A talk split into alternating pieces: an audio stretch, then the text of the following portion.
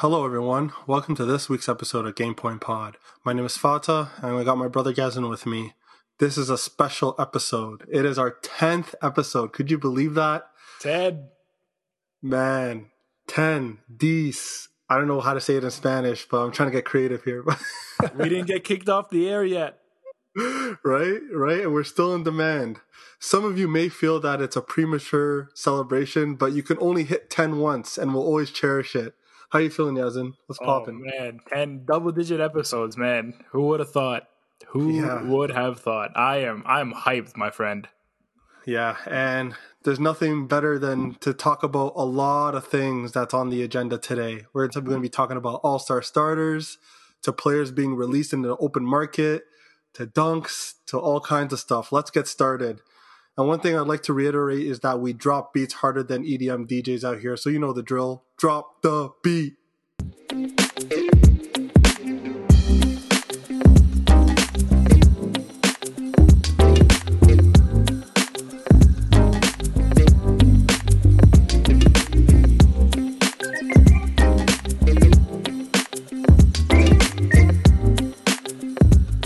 On this week's segment of Run That, the All Star starters have been revealed last Thursday on TNT.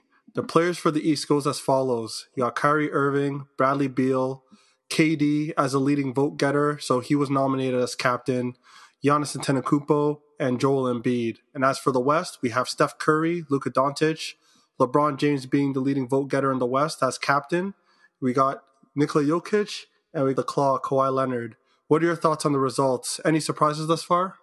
Man, two things. First off, my boy Damian Lillard got robbed of an all star starter yet again. The disrespect this man has to endure in his NBA career is just unfathomable. He's having an amazing year right now with his team playing super well without CJ McCollum. He's dropping just absolute buckets on every team that comes his way. And he still can't be named an all star starter. He got voted out by Luka Doncic. Luka Doncic, hey, Luka Doncic is having a great year, but Damian Lillard is far surpassing what Luka Doncic is doing right now. I, am just, I don't know how he he gets snubbed again. I saw that he was tied with Luka, and then the tiebreaker went to the fan vote, which is like, okay, whatever, that's their rules. But the fact that he was even that close to begin with is like, it's kind of criminal to me. Stop playing with my name. I ain't gonna say it no more. Yeah, I hear you. Uh, with regards to the West, uh, to me, it wasn't really a surprise either. For my expectations, it turned out to be true in terms of the starters that I predicted. However, you're right. There is a fair statement that Dame should have started over Luka Doncic, and as a result, due to recency bias, I started to sympathize with that narrative. Dame should have been an All Star starter, and it's just unfortunate that he has to deal with the behemoth that is the Western Conference with all these talented players, you know, All Star worthy and like you said, they were tied, right? Luka Doncic and Dame, and it went to the fan vote. And the fans obviously are going to adore a young a young star like Luka Doncic, and it's just unfortunate it had to go that way because if you're NBA junkie into the game of basketball, you know what Damian Lillard has done for the game of basketball, and just the outstanding MVP like performances he's putting in day in day out with literally no CJ McCollum, no Nurkic, playing with a bunch of B level players and still being able to stay afloat in the Western Conference. I mean, kudos to him. And I know he's going to be an all star. It's just unfortunate that he can't get that extra nod, you know? Still, to this day, I just it just doesn't it boggles my mind. And also, Kyrie Irving missed about half of the seasons thus far and was named an all star starter. Can we talk about that? Like, really? Yeah, yeah, absolutely. I mean, honestly, from my side, I I don't have really any issues regarding the results on the East. I personally thought Bradley Beal, KD, Embiid, and Giannis were undisputed locks. I was on the bubble between Kyrie and Trae Young once they cut off the voting because after that, Trae Young wasn't really like relevant at that point. Uh, but considering the media and the fan vote combined to be 75% of the weight and the perception that Kyrie has put on himself this season, I thought he wouldn't make it, but again, I'm not really mad at it considering from a talent level, Kyrie is one of the best, if not the best point guard in the East. But I could see why people can resent to that because he has missed some time on the floor and, you know, awarding, you know, such a prestige honor in the All Star game to someone like Kyrie versus someone like Trae Young, who or whoever has been playing every single game, I could see why someone could be, feel somewhat slighted by it. But again, uh, All Star games are a popularity contest. I much rather see Kyrie play than Trae Young, to be honest. So that's why I ain't too mad at it. I mean, like, I don't mind them both making the team, and we're going to discuss who we think our All Star reserves are going to be in a bit. But I mean, when we're talking starters, like it's it is, of course, everyone gets to the game that deserves to be in the game, but it is also it, it's part of their it's on their resume that they get named an All Star starter. You know, they get that draft that Team LeBron versus now I guess this year it's Team Durant. Uh, you know that you know fantasy draft and that that's cool. Like to be named an All Star starter that's you know uh, these guys really tip their hats to themselves to to to to be named an All Star starter. So again, to, for Damian Lillard to this you know deep into his career to still not be named, and for Kyrie to be named, I, I don't even know if he's played ten games. You know, like it's he's missed a lot of time. You know, and, and a lot of guys are a lot more deserving than him. He is deserving, sure. He's one of the best in the world, but for a starter, I mean, it just doesn't make sense to me. Well, if you think so, then who do you think should replace Kyrie in the All Star starter position? Ooh, um, you know, I would, I'd probably look at a guy like you know Jalen Brown, who's has uh, he's really playing really well this year for for Boston. Boston's not doing super great, so maybe that like tainted them a little bit, uh, but not due to him. He, he's he's putting in the numbers. You know, there's a there's a lot of guys who who could have been named in that guard spot, but yeah, for me to for Kyrie to be named a starter and for Dame not to be named a starter, everyone's gonna have their gripes. But those are my gripes. Yeah, and I think realistically speaking, the only option for that position would probably be Trae Young, considering the fan vote. I think he was the closest out of any other point guard candidate, so to speak. So, I mean, I'm not I'm not mad at it. I want to see the best players on the floor, regardless of what they do off the floor. So, it should be in for a dandy, that's for sure. Yeah, um, it'll be a fun game, and it's going to be back at the uh, that Kobe Bryant tribute um, format, which last year we saw was amazing. Hopefully, they got rid of the you know a free throw ends the game because that was ridiculous. Yeah. But other than that, like it was really fun to watch that. So regardless, I'm going to be excited. The fact that we're even getting an All Star game during a pandemic is pretty cool. Uh, an All Star weekend in general is just one of my favorite times of the year. So yeah, at the end of the day, it's going to be a good game. No doubt, no doubt. And that leads to our second part of the question. Let's predict the All Star reserves for both the East and the West, as they will be announced tomorrow on TNT from my side, I know it was really tough from the East standpoint because there's so many dope players, but limited roster spots available. So I can probably talk about what I was able to cook up from a from a roster standpoint for the All Star reserves for the East. The first person I have is James Harden. Despite the fact he has to limit his workload, it oddly made him better for some reason. And the one thing that was a knock on his game over the course of his career was the efficiency on the offensive end. And since joining the Nets, Harden has been averaging 25, 11, and 8 on nearly 50, 40, 90 splits. To me, he's done more than enough in his brief time with the Brooklyn Nets to make the All Star game.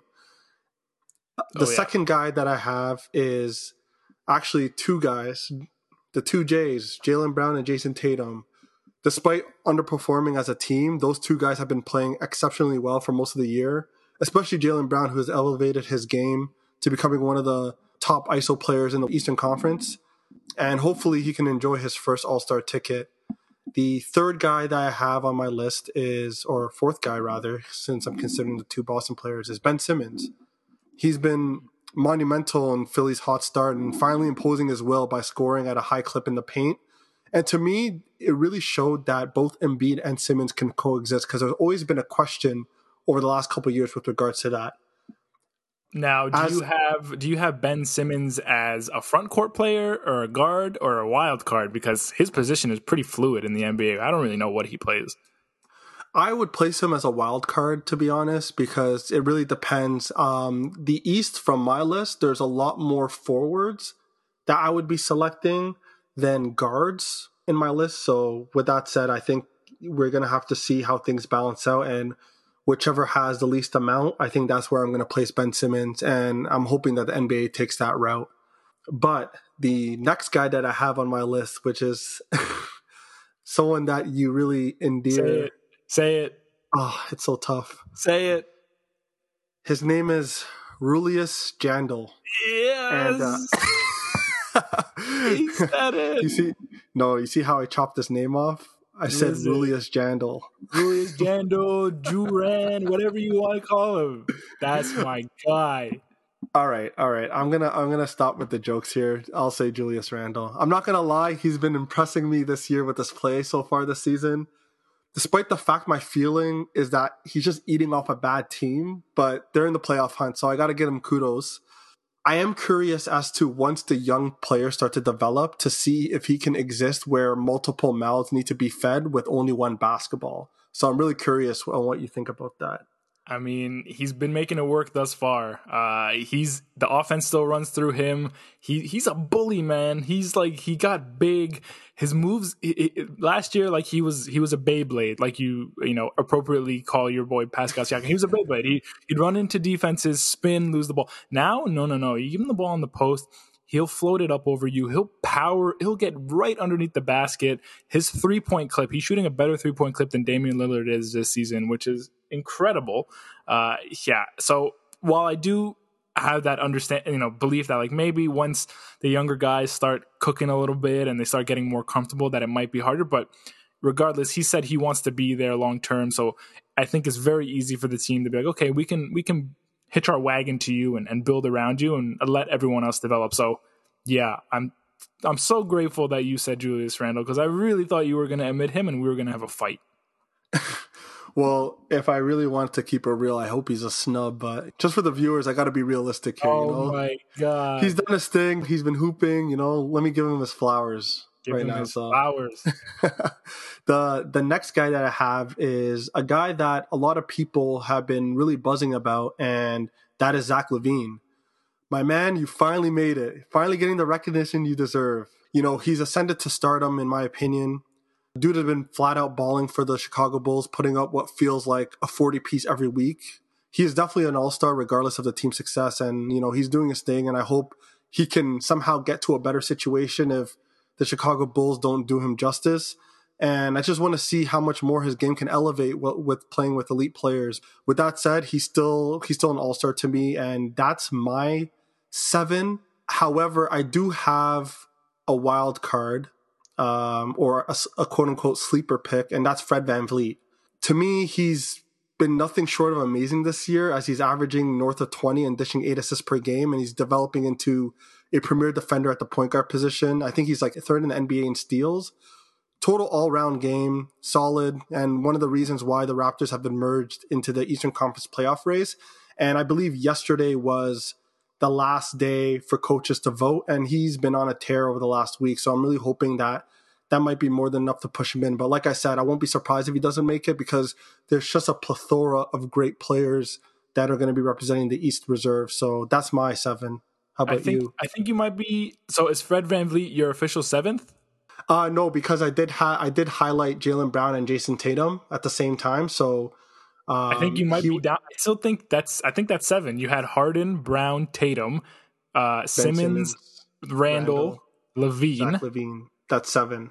That is seven. Okay, you know, and then VanVleet would be my sleeper pick if he was able to slip in, but I don't know. Like you said, um, we'll see. Uh, coaches are kind of different in terms of how they value their players. They like to see guys who are, you know, on the floor day in day out, putting their hearts on their sleeves. You know, playing as leader, showing maturity. Uh, and I feel like VanVleet was able to demonstrate all that. So I wouldn't be surprised if he made it, but I wouldn't be surprised if he doesn't make it either because you know the Raptors have gone to a slow start, and you know uh, we'll we'll see what the coaches think of it. Was there anything that you would like to talk about with regards to the East? Yeah, so mine is is pretty similar to yours. I just I think I might have one change. So uh, I did have Harden and Brown at my guards. So just for the listeners, uh, we're not just choosing random players. We have to pick two guards, three front court players, and then two wild card players who doesn't matter what their position is. Um, so my two guards were also uh, James Harden and Jalen Brown is self-explanatory. They have their teams up at the, you know top of the East. Harden, despite his reduced role, is is playing well enough to to deserve an All Star nod, maybe even an All Star starter over Kyrie. Maybe he's the one who should have been the All Star starter. But regardless, those two guys are in the um, are in the backcourt. Uh, my three front court players, uh, Jayson Tatum, definitely one of them. He's along with Jalen Brown, the future of that team, and you know he has that team afloat. I gotta go with my boy Julius Randle you know, Julius Randle, as you call him. He's he's he's my top guy. I wish he was a starter, but I understand that he wasn't. And as long as he makes it in, I'm I'm okay with that. What more can be said? The team is seventh right now. They're you know half a game under 500. They're they're keeping afloat. They almost almost collapsed against the worst team in the league, the Timberwolves. They had an 18 point lead going into the fourth, and they were down by one with about three minutes to go. But that team has grit that team has you know dirt under their nails. They're they're not a pretty team to watch, but they get it done. So Julius Randle, salute to you, my captain. He's I could uh, relate to that. Player. Oh yeah. With the with the with the Raptors nearly collapsing to the T Wolves, I've seen it twice already over the last two weeks, and it's been brutal. Mm-hmm. and they did lose once. Let me just remind you. But yeah, yep. True, true. But so so I had Tatum and Randle. My third front court player is actually uh, Domantas Sabonis. He is the star right now in Indiana, and this you know Indiana trading away Oladipo and kind of looking to go young and and and to really uh, you know change the outlook of this team. And Sabonis has been absolutely on a tear. He's the really the sole reason why this team is in the playoff hunt right now and winning games. He's a double double machine. He's been putting up numbers you know night in and night out, and I think he deserves another All Star nod. My two wild cards. Uh, I did agree with Zach LaVine. I think Zach LaVine is I, I saw a stat a couple days ago where he's having like a, a point tear, unlike anyone since Michael Jordan in, in Chicago history. Like he's averaging, mm-hmm. you know, mm-hmm. well over thirty points in, in, in like a, a one week uh, sp- uh, spread, and he's he's hit forty. Like he's he's playing at, at, a phenomenal clip. The Bulls are not supporting him whatsoever. They're on the outside looking in right now, but it is not due to him. You know, like you said, I hope to see him in a winning situation, uh, and his name is always going to be, uh, in, you know, in the trade rumors. So hats off to Zach LaVine for making the best out of a, a bad situation and, and hopefully getting an All Star nod. And my second wild card. Now, this might come to a surprise to some people, but I have Jerami Grant as my second wild card. It, it came down to you know, Whoa. Ben was in the mix. Yeah, Middleton was in the mix. Bam Adebayo was in the mix, but uh, Jerami Grant is, despite the fact that he's playing on one of the worst teams in the league, the Detroit Pistons, has shown out unbelievably, and he will probably be in the mix for uh, most improved player of the year this year, without a doubt. He's the reason why his team has been in games at all. He's averaging 23 and a half points. You know, he's averaging almost double, uh, he's averaging five rebounds, and like his, his PER is pretty good too, is at 18.2. So he's everyone was kind of poo pooing his signing and oh my god, they signed all these big guys and how are they going to work? I don't care about all the other big guys. Jerami Grant's making it work there in, in, Detroit. Maybe it's because he's in like a bit of an abyss where there's no talent and he's the only good guy there, and you know he's putting up numbers and it's kind of inflated a little bit. But regardless, you know this is an all star, uh, you know, vote, and I think he's been playing at a clip comparable to a lot of a lot of these top players, and especially with Blake Griffin on the outs, we still haven't figured out where he's going yet, um, as we discussed last week. So you're going to see more of Jerami Grant. I think you know it, it, would be it would be cool to see him at that final wild card spot. Wait, so you're saying that Jayson Tatum wouldn't make the All Star reserves?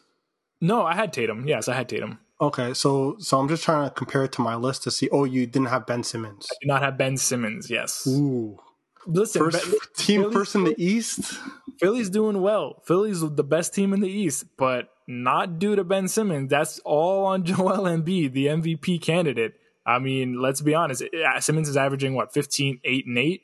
But if it's not for Embiid, that team is not as good as they are. So I, I got to give Embiid his props on, on Philly's success, despite how well uh, Simmons is playing. But I just like the individual play of Jerami Grant just a little bit more.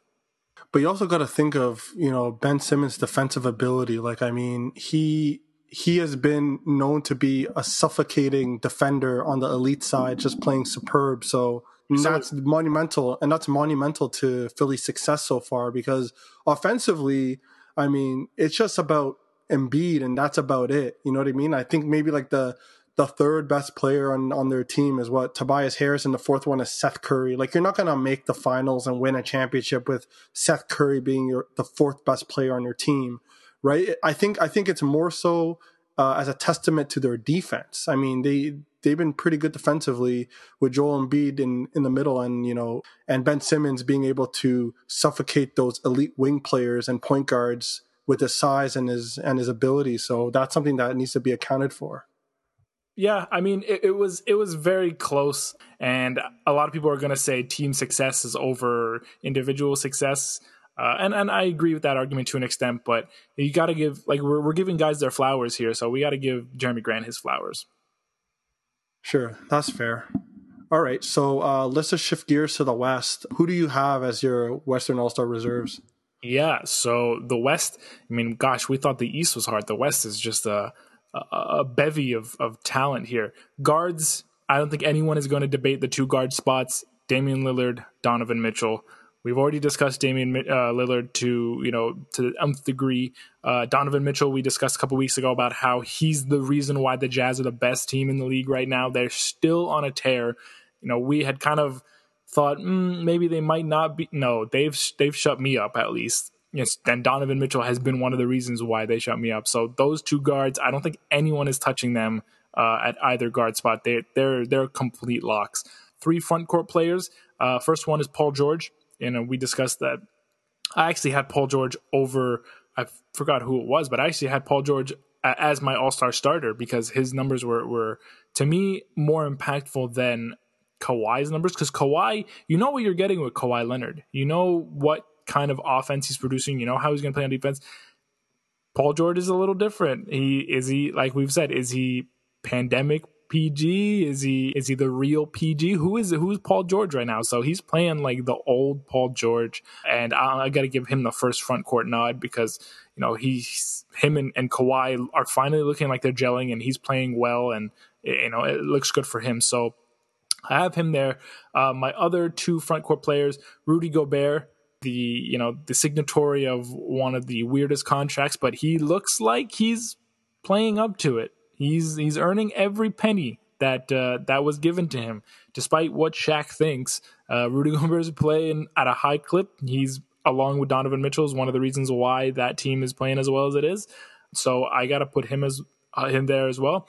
Uh, my other front court player is Zion Zion Williamson. He's he's finally coming into form. We saw him just against the uh, the Celtics, absolutely just sun Tristan Thompson, just just gave him the work, just backed it up into him and threw it down. Like Zion Williamson is, is starting, and this is going to sound a little weird. He's starting to understand his body, right?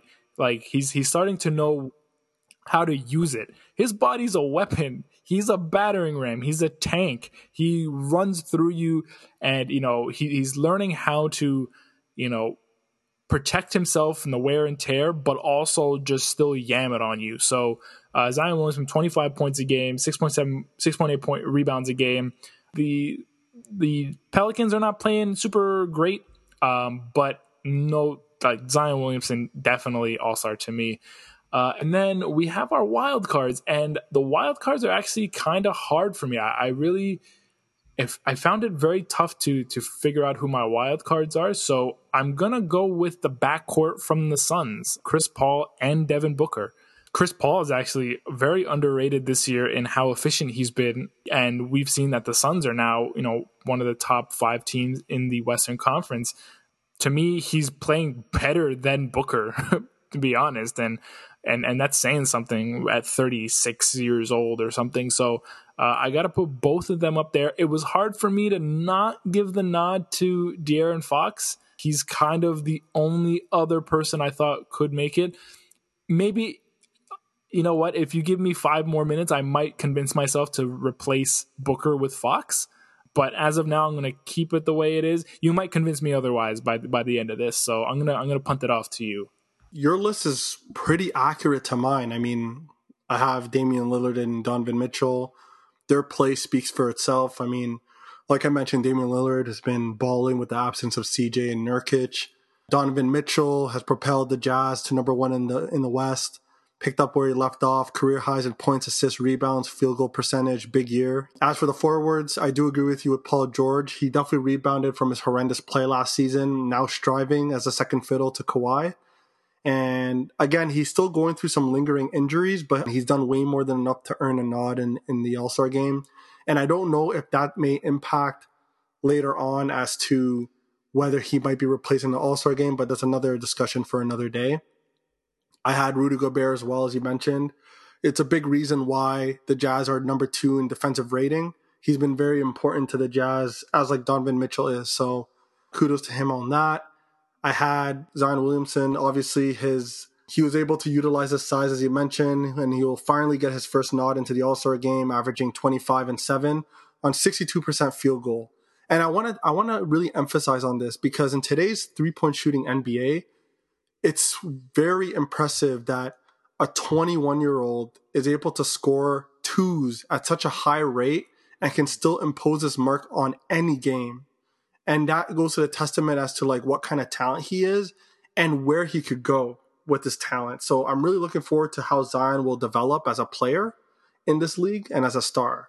And then I did have Chris Paul and Devin Booker as as a backcourt. The one thing I really wanted to talk about was Chris Paul in this regard because Chris Paul might be like some kind of franchise whisperer because ever since he's gone to the league, I feel like he's been blessing like these sorry franchises, starting from, you know, the New Orleans Hornets to the lowly Clippers who haven't been making the playoffs and they finally were perennial playoff teams to going to the Houston Rockets and finally being able to get to the Western Conference Finals since the mid 90s and then taking a literally a team of daycare kids to the playoffs in Oklahoma City to now reviving the Phoenix Suns. Like I mean like there's nothing more I can really illustrate about Chris Paul's impact on the floor and that deserves a nod as Phoenix are really in the thick of things in the Western Conference. They don't And- they don't call him point guard for a reason. They don't Oh, call yeah, him man. point guard for no reason. he's been blessing them. He's been blessing them, and obviously Devin Booker is a byproduct of that, and he's been he's been balling as well. And I feel like it, it comes to a point where, you know, he might be that guy that can become a perennial All Star moving forward. So. Uh, I'm really looking forward to that. My like my sleeper picks, despite the fact that Anthony Davis isn't playing well, he's still averaging All Star numbers, averaging I think like 23 points and eight rebounds, and the Lakers are second in the West. And I can't say that that it's all LeBron with regards to that success. The team, for the most part, has been playing fairly well, but AD is still an important part to this team.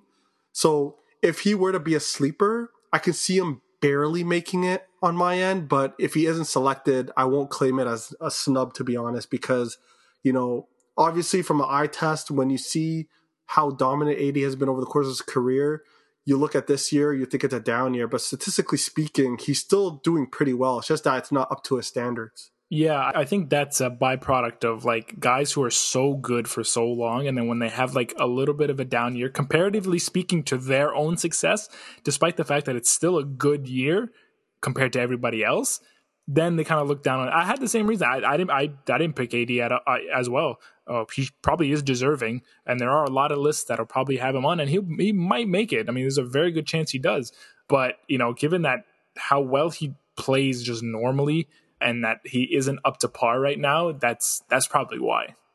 Yeah, so like I said, I'm really looking forward to seeing all this talent get on the floor and just give us a show. You know, I mean, it's been it's been a while since we saw our last All Star game. Considering the pandemic makes it makes it feel like it's been two years since I saw that All Star game post Kobe. But uh, I'm really looking forward to it, and we'll see with the health and safety protocols. It's going to get real interesting how they're able to manage it from an NBA standpoint. Absolutely. But hey, man, All Star Weekend or All Star Day now this year because it's only one day. We can't wait. Let's go. Let's go. Let's fast forward now. Yeah, seriously, let's get it. The next uh, question that we just want to briefly discuss is some news that broke recently. The Timberwolves have fired Ryan Saunders and have hired Toronto assistant coach Chris Flynn, signed him to a multi year deal after the Minnesota Timberwolves have gone onto an abysmal 7 and 24 start.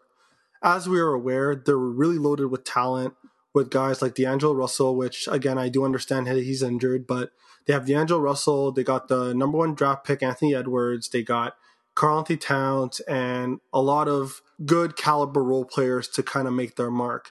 With that being said, do you think that with this new hire that the Minnesota Timberwolves can turn things around or being able to build a foundation to see success in the near future? I mean, I, I got I gotta say they did Ryan Saunders pretty dirty. I, I gotta say. I know he's his his You record. think is- so? I think so. He. I think they what? let the leash on for too long. really.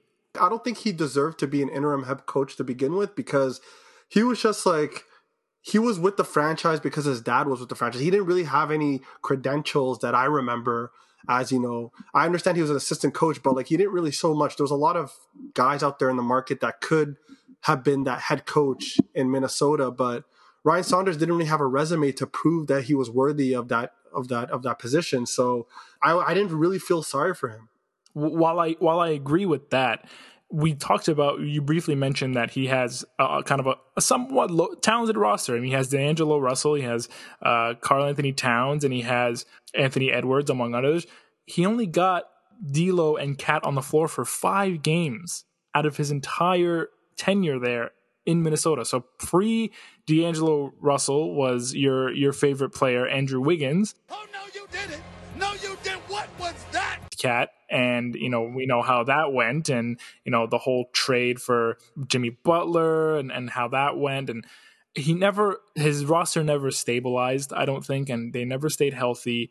Uh, with but at the same time, you know I think it's more indicative of Minnesota's management than its coaching because they've been historically bad for the last few years. They've been the worst team stats uh, uh, record wise over the last three or four seasons along the, the the likes of the Pistons and the Cavaliers and you know they there's something in, intrinsically wrong with how that franchise is currently run.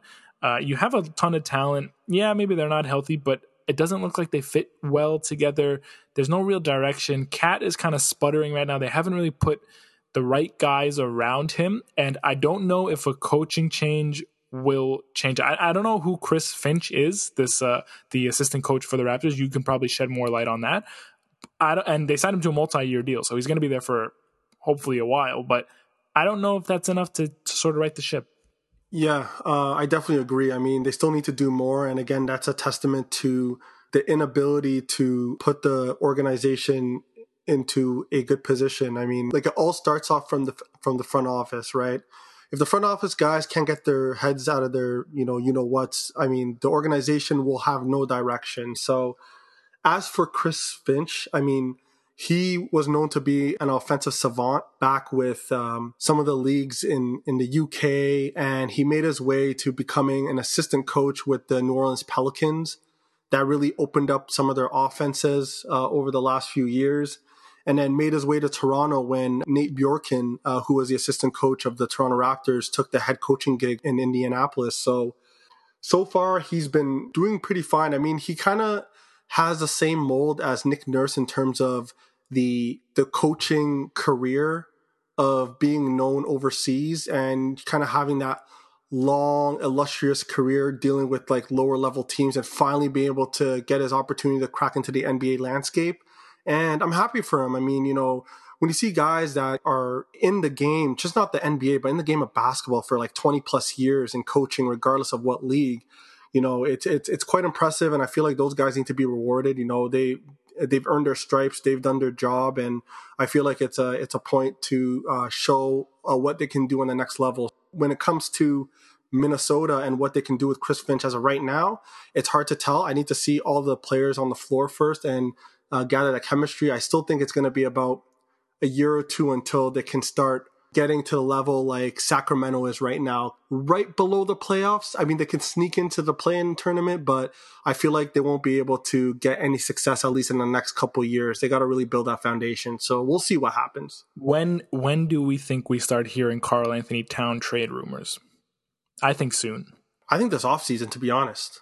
I do too. I know he got to play with his boy D'Angelo Russell, and that was his, but they haven't been able to stay on the court together. I don't think D'Angelo Russell's worth you know, I, I, know they're friends, sure, but I don't think as a player, D'Angelo Russell's worth staying around in Minnesota, uh, a rudderless Minnesota. You know, no sense of direction, another new head coach, and they just had a new GM and a couple years ago. So, like, I don't know, Karl-Anthony Towns, are you the next? Are you the next one up in in this you know trade rumor sweepstakes here?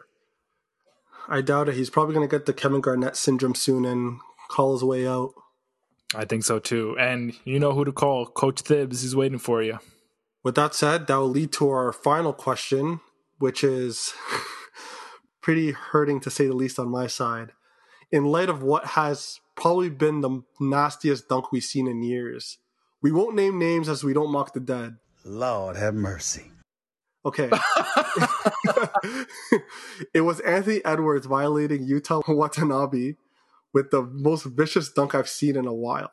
With that said, we wanted to go back down memory lane and talk about the craziest dunk we've ever seen. So for me, I got two.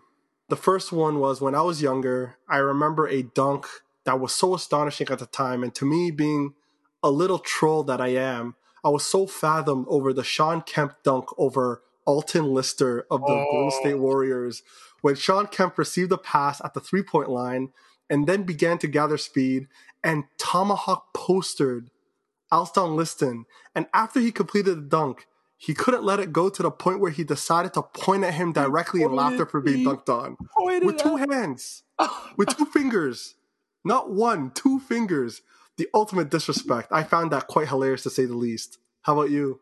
Oh my god. So so let me preface it. I brought this this topic up because as soon as my boy Yuta Watanabe, may God rest his soul, was completely baptized by Anthony Edwards, I thought to myself, I need to ask what the craziest poster was that you've ever seen. And I had fun rewatching all of these posters. I think I watched just just maybe a hundred dunks over the last two days.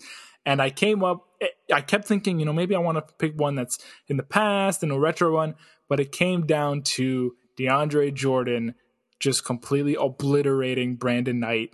I just kept coming back to that one.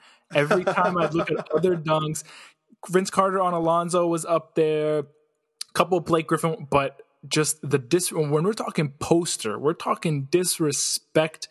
I mean, DeAndre Jordan getting up in the air and kudos, kudos to Brandon Knight for trying to go up against a seven footer. I will never ever make fun of someone for playing defense. I'm I'm a defensive guy. I like when guys stand up and and and and, and try to defend and you know what for the risk of getting uh you know getting posterized. But man, that was the wrong decision that day because Brandon Knight has never been the same since. I don't think he's in the league right now. Just he killed he destroyed his career. And I don't know if that's going to happen with our boy Yuta, but I mean, if it happened to Brandon Knight, it could happen to anyone. That to me is the craziest, just nastiest dunk on someone I've ever seen. Yeah, I don't think Brandon Knight has made a layup ever since he got posterized by DeAndre Jordan. I, he might be on a milk carton somewhere. I don't know where he is at this point. And he was he was a aspiring young career, and that that dang DeAndre Jordan just completely ended that for him. Yeah, that's crazy. Uh, the the other one that I had was quite obvious to say the least. It was the Vince Carter iconic dunk of death at the 2000 Olympic Games against France, where he dunked fully, like I mean fully, cleared over a seven foot two player, Frédéric Weis. Frédéric and, Weis. And yeah, okay, Vice, whatever. He's still scrub. You know, the one thing I like to point out is uh, very important to me, to say the least, that Vince Carter was a current Raptor at the time, and Frédéric Weis was a Knicks draft pick. So I just want to end it off at there. Yo, you bugging. You know what? I knew you were going to say that, and I knew as soon as you brought up Frédéric Weis, you were going to bring up that he was he was he was drafted by the Knicks. He never played for the Knicks, and thankfully he didn't because and Carter ended his career before it ever started. Yeah, no doubt, no doubt let's just all say a prayer to Yuta Watanabe, and hopefully he can he can recover from this because uh, me being a Raptors fan, I don't know if someone can recover mentally from this, but we'll see what happens. Yeah, I blame Aron Baynes for moving out of the way. Yeah, well, I mean, he made a business decision. He made a business. Let's not let's not uh, knock him down for it. Yeah. Smart guy. All right, so that wraps up Run That. Uh, let's talk about our AO moment of the week. Hey yo, what the? F- My AO moment of the week actually goes out to these sensitive ass refs who ruin great games. Last Saturday, I tuned into the Warriors Hornets game as I got a close game alert as the Warriors were up 2 with 11 seconds left. There was a jump ball between Brad Wanamaker of the Golden State Warriors and LaMelo Ball of the Hornets. And the ball was loose. And as Gordon Hayward dived for the ball, Draymond Green simultaneously dived as well, respectfully, and both were fighting for possession. The ref whistles Hornets timeout, and that just set Draymond Green the hell off. And as a result, he got a tech. And I can see why. When you look at it in real time, it didn't look like Hayward had possession, but in slow motion, you can kind of see that he was able to have possession over the first couple seconds of getting the ball. Due to the nature of the game and how high leverage it was, Draymond was furious with the call, and rightfully so at the time. And the ref simply took offense to Draymond's reaction and threw a second tech and was ejected with nine seconds left. So let me just recap. The Warriors were up two with 11 seconds left, and Draymond Green just got a double tech, meaning the Hornets get two free throws with the clock stopped, and as a result, they tie the game, plus they get the possession from the timeout that Gordon Hayward called. And that ultimately led towards Terry Rozier's buzzer beating shot to win the game. And even with that, he low key carried. It was just such a mess of an ending. Like it was unbelievable. I don't know. What did you think? Were you able to catch that game? I, I caught it because I'm I'm rooting against the Hornets. Obviously, this is a tight Eastern Conference race. And last time I checked that game, the Hornets, uh, the Warriors were up by like eight with like two minutes to go. And then I, I check back and I see that they've won. That the Hornets have won by two. First thing I do is go to Twitter and I saw, and I'm like, is that really how this is going to end? Draymond has gotten ejected from the Knicks game that I watched, and he didn't deserve it. And now he gets ejected again. Uh, he gets a double technical this time. Didn't deserve it. I mean, it's the, these these refs are very soft. I think it's a lot of these young refs. Uh, I, I'd hazard to say rookie refs and they look at Draymond, they know his track record, they know what kind of guy he is, they know he talks a lot, and they just they don't swallow their whistle. You got to swallow your whistle at that point, man. It's a close, especially game. in that point of the game. Yes, yeah, I agree it's with a you. close game. It's it's there's playoff implications for both teams. It's not an obvious call. It's not like he said something ridiculous. Come on, guys, come on. The, I'm fully team Draymond on, on on this, especially when it comes to these the game press conferences where he kind of lays into the league. Fine him, great, but let him speak his mind because I agree with everything he's saying. It's ridiculous. It's obvious what's being done out here. It's on a nightly basis. I hope the world can see now what's really going on out here because it's getting ridiculous. It's really ridiculous. Yeah, no doubt. So let's just hope these refs are able to clean this thing up because sooner rather than later, I don't want this to impact a playoff game like the way it did. So, with that said, what is your AO moment of the week? Yeah, mine is um mine comes out of the Denver Nuggets Washington Wizards game. So I'm I, I would like to to think I'm a I'm a WWE fan, right? I, I like wrestling. You know, it, it's something I've I've always watched, kind of like with basketball, and. I watched this Wizards uh, Nuggets game and I saw something. I thought I was actually watching WWE because uh, Facundo or Facundo Campazzo, I can't pronounce his name. He's an Argentine uh, yes. Argentinian player, I believe. Goes mm-hmm. up for a three pointer, and uh, a guy by the name of Garrison Matthews on the uh, Washington Wizards proceeds to spear him like Goldberg, like Roman Reigns, like Edge, whoever you he spears him out of midair, and just knocks him completely out cold. My God! And for the 20 foot ladder with a spear for the love of God! Smack dab in half! And guess what? Campazzo still hits the three. Four point play. Legend. How are we talking about Draymond Green getting a double technical and this man did not get a flagrant seven for that? He speared him out of midair, could have broken his leg, took him completely out, was not looking like he just just straight steamrolled him. And the guy, legend, still made the three pointer, didn't complain about it. And uh, Matthews stayed in the, like he didn't get booted. I'm like, I'm watching. I don't know how many times I rewatched this highlight, just trying to understand how the refs did not kick him out of the game for this like it was so reckless it was so violent it was so nasty it was not a basketball play let's just not, keep it at that it wasn't a basketball play uh, it was a football play at that point man and he just took him out reckless abandon and hey listen the fact that he made the three kudos to, to Campazzo but that's ridiculous man that's not my AO. like are you kidding me like you can't let that happen yeah absolutely ridiculous but oh yeah, I, I definitely don't want to get speared while shooting a three. That's for sure. Or else I'm scrapping. I know that for a fact. Oh, it's it's. I'm I'm surprised Nikola Jokic didn't square up with this guy. But hey, listen, better better men than us. I'll tell you that much. Yeah, for real. All right, so that wraps up AO moment of the week. Let's head on over to games of the week. I love this game. my game of the week is going to occur on Sunday, February 28th, the Clippers and Bucks. The Bucks have been struggling as of late and finally snapped their five game losing skid. Kudos to the Raptors with the win over the Oklahoma City Thunder. They hope to get Jrue Holiday back, which sets up for an absolute showdown against PG Kawhi and company. I'm really looking forward to catching this game. How about you, Yazin? Man, that's that's definitely going to be one. Um, I picked the game not based off of team matchup, but of individual matchup, uh, and it's the Pelicans against the Bucks because I want to see Giannis go one on one with Zion, two completely really different players.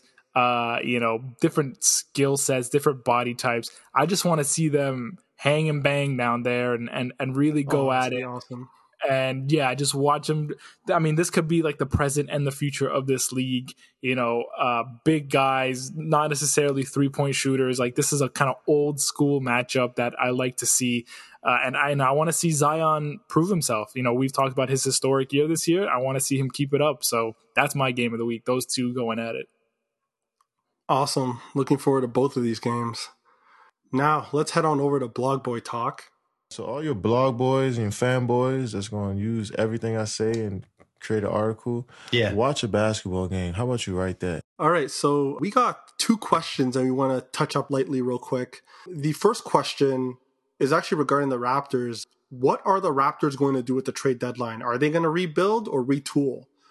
And frankly, uh, in my opinion, I personally think that they're limited as to the avenues to improve their roster. I mean, they're tight on the cap. And also, the East to me is fairly wide open. So, with that said, I still think the Raptors will still ride the wave with the guys and see what happens because outside of the net, I mean, the East is wide open. The Bucks are kind of suspect. The Sixers, you know, they have their limitations, you know, and every everyone else is fair game to be honest. So let's just see what the Raptors can do with this small ball lineup. I think I think they're going to be suitors within the buyout market, but in terms of trade, I feel like if they were to get someone that can benefit them, that means that they would have to subtract a player that is productive on their side. And I don't think it's going to be beneficial on, on their behalf, considering the fact that they're able to surge into fifth in the East. So, yeah, I think they're going to stand pat.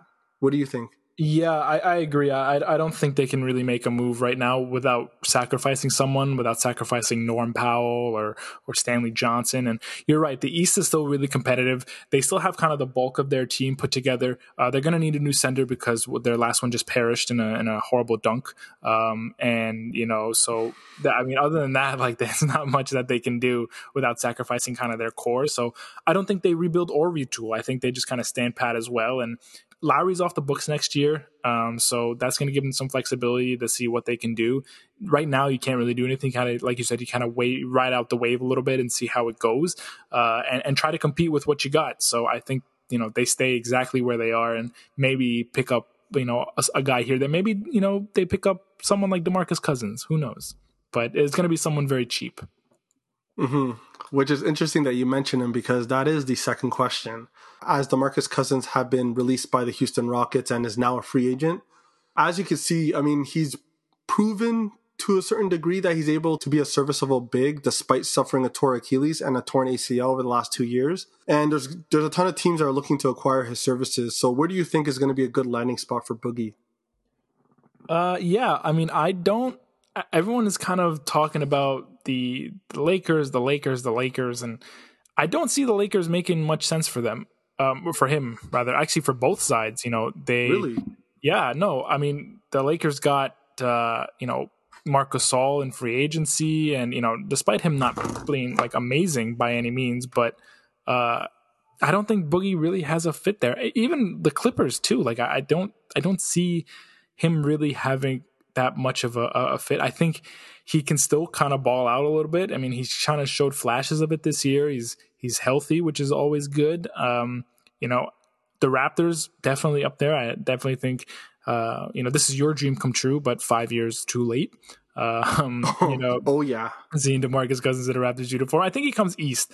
Uh, there's a lot more suitors there in the east. Uh, you know, the Raptors, the Celtics. Uh, you know, teams like that who who the the Hornets could definitely use a guy like him, assuming that he can stay relatively healthy and you know relatively productive. Uh, I think it's going to be one of these Eastern Conference contenders. Yeah, I agree. Uh, the only thing with the Lakers that I see that could work out is the fact that when he signed there last year, he he had unfinished business, obviously, since he got hurt before the season began. But I think he can help with the additional size to the squad as AD's health is usually always in question, and I feel like it may be beneficial for him to you know take on some of that workload as AD can take his time getting back to health, and then you can rely on Boogie more than Gasol because he's more than capable to give you a bucket. Although Gasol probably offers more on the table when it comes to basketball IQ and defense, but Gasol he's on his latter half of his career and he's kind of treading towards a retirement route. So that and then that leaves Harrell, right? Harrell he's an undersized big and can, you can never go wrong with adding an additional big and obviously his familiarity with that Laker squad I feel like would be beneficial. As for uh, the other team, like I mentioned, the Toronto Raptors, struggling with production from the five spot, as Chris Boucher is currently the lone bright spot thus far in the season. I feel like DeMarcus Cousins can somewhat bring another element of toughness that's missing from this position, as well as a scoring prowl, because anything is an upgrade to Aron Baynes, in my opinion. So I think those are the two teams that I think that may have a chance, but I don't think it's going to be from the trading market. It's probably going to be through a buyout. Yeah, I, I don't think that the the Rockets will be able to pry anything out of anyone for for DeMarcus Cousins. I think he'll he'll, he'll get bought out and be free to sign wherever for a minimum deal. And yeah, I mean, yeah, it, you know, I don't know how he fits in with the Lakers with Harrell and AD and and, and Gasol and all those guys, but uh, you know, yeah, I mean, I hope the best for him. I mean, we're we, you and I are both DeMarcus Cousins fans. Like we we like his how real he is and you know how hard he's worked and you know, we want to see. He got a ring with the Lakers, technically, albeit he didn't really play for them. Um, so yeah, I mean, I'm I'm I'm happy for him to just kind of continue his career. And uh, we thought the Wall Cousins reunion would last a little longer, but it didn't. And you know, here we are now. So there's gonna be an, another. There's gonna be a market for him. We'll just have to wait and see where he goes. Agreed. So that wraps up our episode. Once again, thanks for tuning in. Don't forget to like, subscribe to our podcast GamePoint Pod on IG and GamePoint Pod underscore on Twitter. We are both on Spotify and Apple platforms. Once again, add reviews if you can. That'll be greatly appreciated. The one thing I want to say is again, this is our 10th episode. We couldn't have done it without you listeners. We really appreciate all the feedback and all the reviews and all the comments and likes and follows that you're able to add over the course of the last two months. And we're looking forward to producing as much content to you as possible and making yourselves heard. You know, that's why we have segments like Blog Boy Talk and others to get the listeners more engaged and, you know, stand out as that podcast to be the voice of the people. So uh, once again, I really appreciate it. And Yasin, is there anything you'd like to add as well? Yeah, keep the constructive criticism coming. Good, bad, indifferent. Let us know how you feel. Let us know what you like, what you don't like. If I talk too much, let me know. If you know, if if, if there's too much Knicks talk on here, well, sorry. You know, this is my podcast. I'm going to talk about the Knicks all I want. Just you know, get us to 100 followers on on Instagram. Let people know about us. We, we we're 10 episodes in. That's an achievement in and of itself we you know we're we're not looking back. Like this is real. We, we want to do this. We want to be the voice of, of you guys. So we want to keep hearing from you. Anything you guys think you'd like to hear talk about change always message us. We're always our dms are open. Slide right in. Uh, we want to make this for you and as enjoyable for you as possible. And we're going to get more interactive the more we the more we grow and the the more kinks we work out. So we do appreciate it. Yeah we love all your support. So with that said we'll end it off. That's game